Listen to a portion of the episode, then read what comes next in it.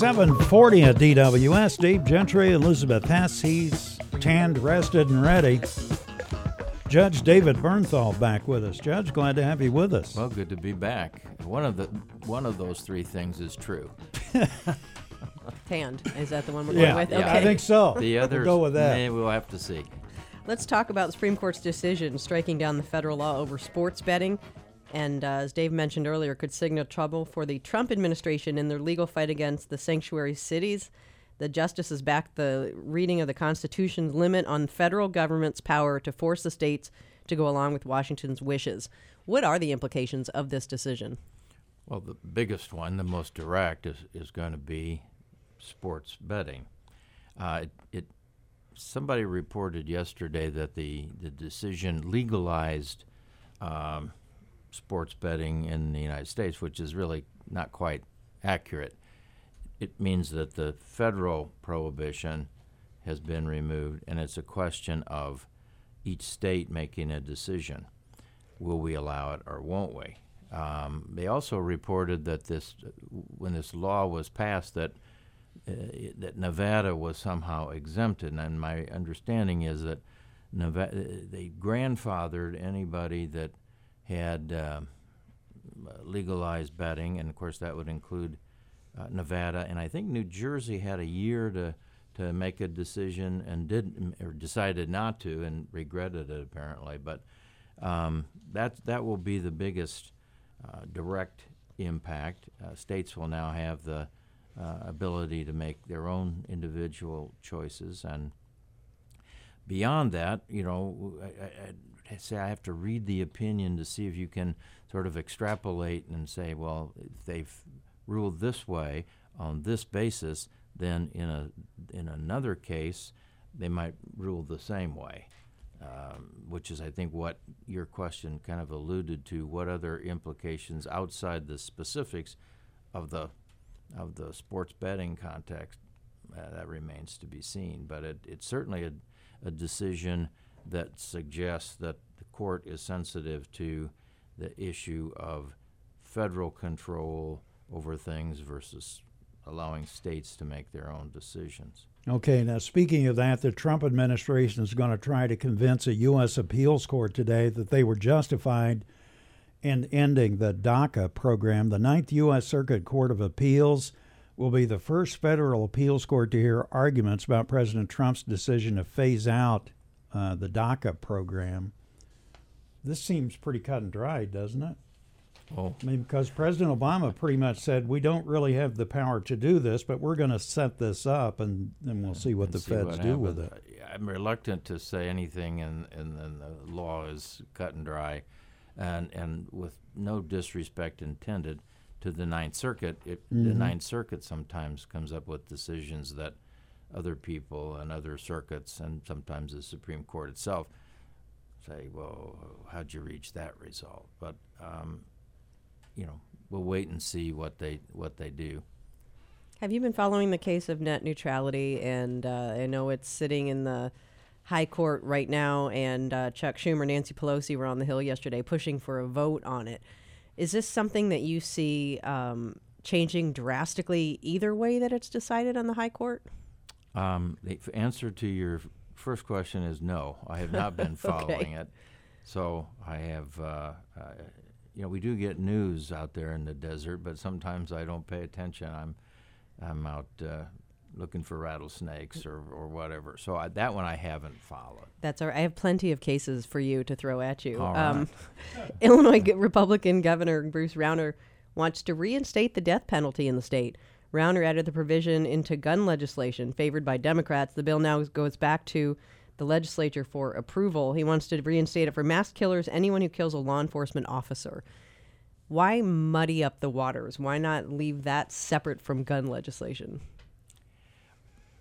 uh, we're probably getting into to uh, one of the many, uh, many areas where I lack expertise. The political aspect of that is is he tacking that in there so that uh, you know it puts pressure on those who would otherwise you know, who want something but wouldn't vote for that to pressure them to vote or to make a stand so that later it can be said well you know they they've wouldn't support this reasonable gun control legislation that, by the way, had that additional element in it. I, I don't know, maybe that's the cynic's point of view, but uh, it could be presented separately. But apparently, he's chose chosen to, to add that to the mix. Well, the So death, it's kind of election year gibberish. Is that the way you're interpreting Well, it right now? that's The, uh, that's a little strong. It might be it might be election year positioning Okay. and uh, I'll str- take that. strategic uh, uh, positioning. well, the death penalty um, done away with, I believe, officially under Quinn.